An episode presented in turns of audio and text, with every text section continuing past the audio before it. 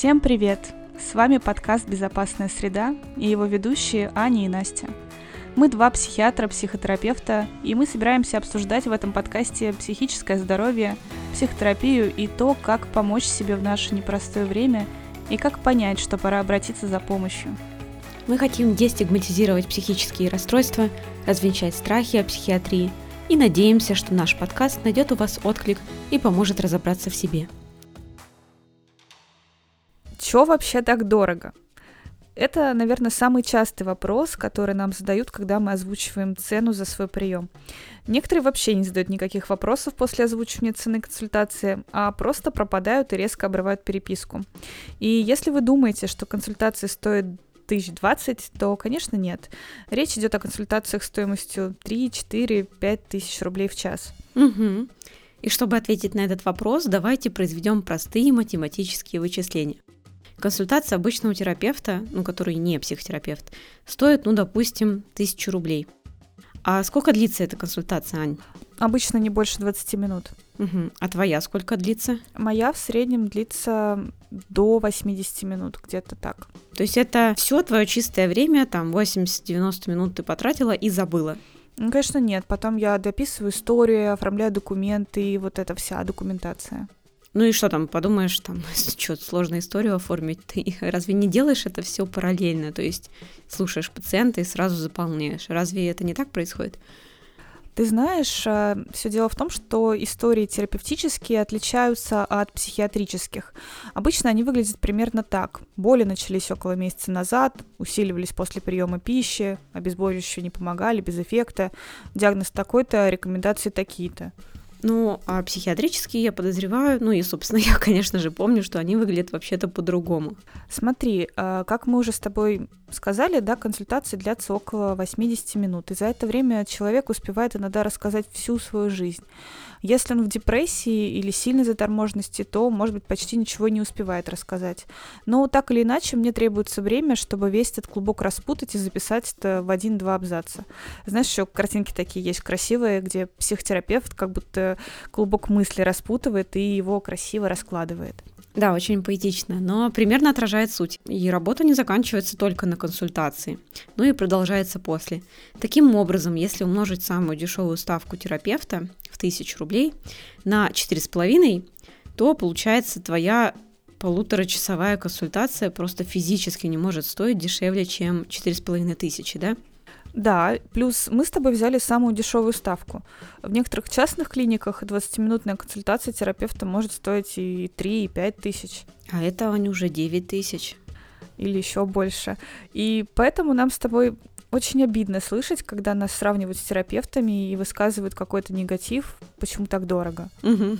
Ну, хорошо, вот ты проконсультировала историю, заполнила, и тут уж точно все ожидают, что все, ну, это хорошо, если так. Но обычно по доброте душевной мы даем свои телефоны, либо это адрес электронной почты, чтобы клиент мог задать какой-то вопрос, либо что-то уточнить, если ему что-то было непонятно. Но это такой обычный акт доброй воли, хотя врач вообще-то не обязан оставлять свои контакты. Да, и это совершенно нормальная практика, когда клиент пишет что-то в духе «прошел месяц, полет нормальный, нужно ли повышать или понижать дозу». Также таким образом могут обсуждаться дата следующего визита или какие-то организационные моменты. Рекомендация обращения к смежным специалистам, например, или к тем самым психотерапевтам. То есть выходит, что даже после этого мы тратим какое-то время и вот на такое консультирование. И вроде бы кажется, ну подумаешь, 5 минут потратил и ответил. Но если тебе в день пишут по 10 клиентов, а то и больше, то это уже ну, полноценная консультация на час минимум.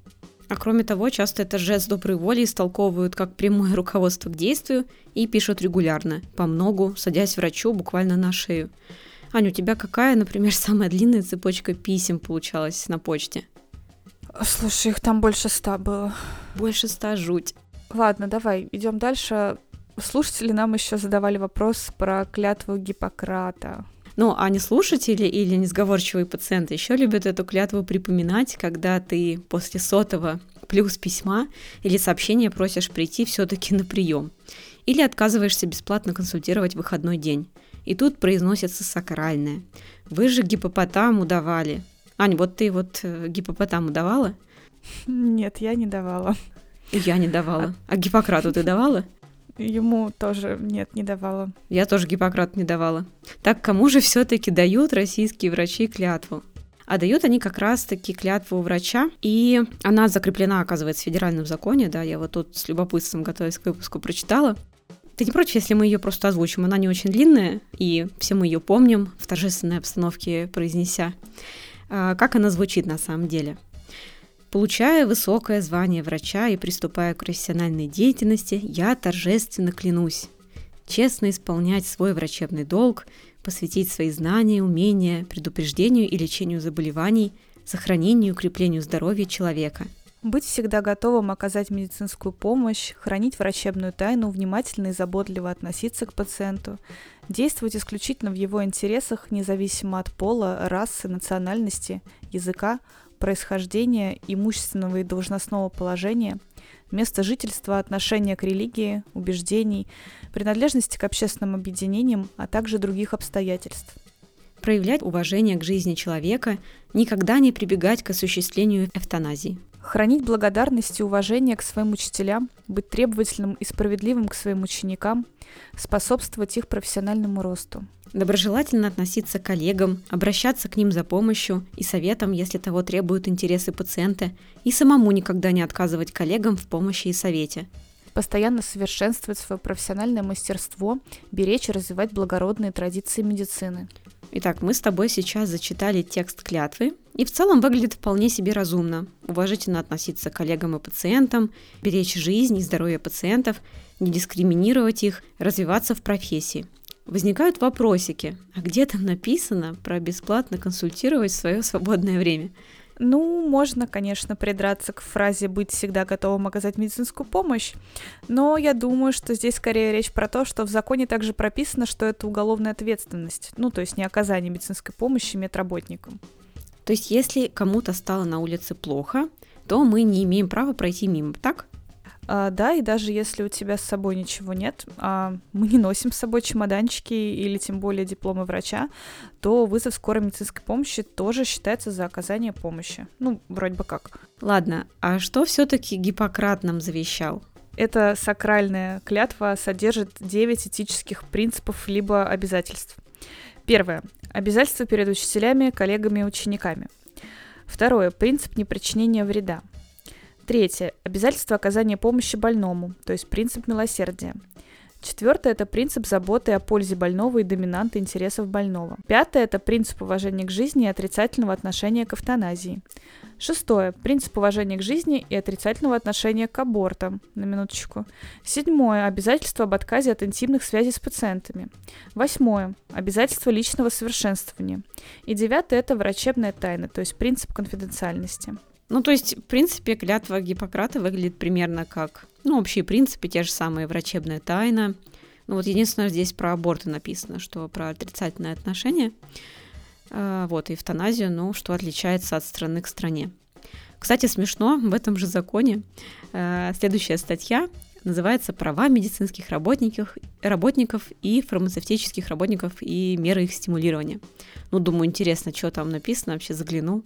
Вдруг написано, что медицинский работник тоже имеет право на уважительное к себе отношение. Но нет, там такого не написано, конечно же.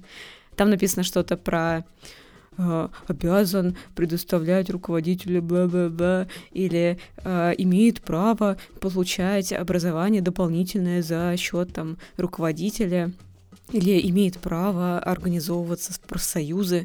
В общем, как-то все очень... Шикарные права. Про врачей не особо думают. Э, да, но зато, согласно этому же закону об основах охраны здоровья граждан в Российской Федерации, э, лечащий врач имеет право отказаться от наблюдения за пациентом и его лечения при обязательном соблюдении двух условий если это не угрожает жизни пациента и здоровью окружающих, и по согласованию с руководителем. То есть основания для отказа могут быть любыми. Если пациент не следует предписаниям врача, если не соблюдает, например, внутренний распорядок больницы, или врачу и пациенту не удалось установить терапевтическое сотрудничество. Кстати, а каким тогда образом положение законодательства об отказе от лечения соотносится с этическими нормами в медицине? Этические нормы не являются нормативно-правовыми актами, следовательно, не имеют юридической силы. Шах и мат, морализаторы и поборники гипопотамов. А, ладно, ладно, но все равно этические нормы, конечно же, играют важную роль в определении принципов и ценностей в отношении врача и пациента. Так, например, статья 7 Этического кодекса российского врача гласит, что врач тоже может отказаться от работы с пациентом, перепоручив его другому специалисту в следующих случаях. Например, если чувствует себя недостаточно компетентным или данный вид медицинской помощи противоречит его нравственным принципам, ну, собственно, принципам врача имеется в виду, или если врач не в состоянии установить с пациентом альянс. Так что отказ от работы с пациентом тоже не противоречит на самом деле этике. Хорошо, идем дальше. Следующий вопрос про образование. Мы коротенько с тобой пробежались в первом выпуске по поводу того, кто мы с тобой и что у нас вообще за образование. Но мы бы хотели предоставить эти данные в часовом эквиваленте. Так сколько же мы все-таки учились? Аня, я хочу с тобой поиграть в одну игру поиграть в игру. А, я посчитала примерно, сколько я училась, но не знаю, успела ли ты открыть все свои дипломы к этому моменту, но я бы хотела, чтобы ты попробовала угадать это число часов. Оно с тобой у нас примерно, ну, плюс-минус одинаковое. Тысяч, я не знаю, двадцать, может быть. Слушай, ты э, прям, не знаю, надо с тобой идти в казино играть. а на самом деле это 22 тысячи 45 часов.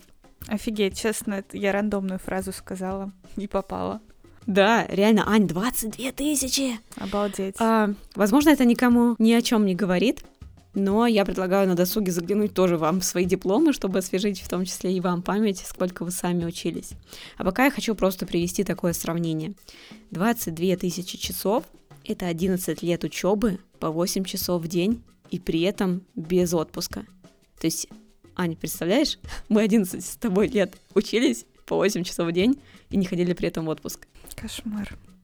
Это же треть жизни, да. Ну, а если это говорить о курсах, то, ну, во всяком случае, э, про мою жизненную линию, то это где-то 11 курсов профподготовки. При этом некоторые курсы могли длиться 3 часа, а некоторые курсы, я здесь имею в виду, там, 72-часовые, допустим. Слушай, и самое интересное, что у нас все время есть ощущение, что мы ничего не знаем, и нужно обязательно продолжать учиться. Ага, так что после этой статистики просто шах и мат синдром самозванца. Вот. И мы, собственно, с тобой же так и делаем. Всегда учимся выполнять тем самым заповеди не только Гиппократа, но и российских федеральных законов. Мы учимся потому, что живем в быстро развивающемся мире – Каждый день что-то новое происходит, производят новые препараты, улучшают качество лечения, и, собственно, мы должны быть в курсе все время и регулярно обновлять наши знания. Это критически важно, если мы хотим оказывать качественную помощь. Ну и к чему мы вообще с тобой все это рассказывали? Ну, к тому, Аня, что то, чем мы занимаемся, это высококвалифицированный труд, который, как нам кажется, должен соответствующе оплачиваться. Профессия врача напрямую помогает людям выживать и поддерживает высокое качество жизни – Врач также несет огромную ответственность и практически не защищен. И кроме того, мы, как и наши пациенты, заслуживаем уважительного к себе отношения, хоть это и не прописано в законе, но мы тоже испытываем эмоции, устаем и нуждаемся в заботе о себе. Ну что ж, на этой оптимистичной ноте мы заканчиваем первый сезон нашего подкаста и уходим в небольшой отпуск. Мы вернемся к вам после майских с новым сезоном и новыми выпусками. Ну что же, друзья, на сегодня у нас все. Мы надеемся, что этот выпуск помог вам разобраться немножечко в этой теме. Мы открыты к вашим предложениям и к темам, которые бы вам были бы интересны. Спасибо вам за внимание и за то, что вы были сегодня с нами. Мы с радостью ждем вашу обратную связь, вопросы, комментарии и желаем вам хорошего дня или вечера в зависимости от того, когда вы будете слушать эту запись. Подписывайтесь и ставьте лайки. Всем пока. Пока.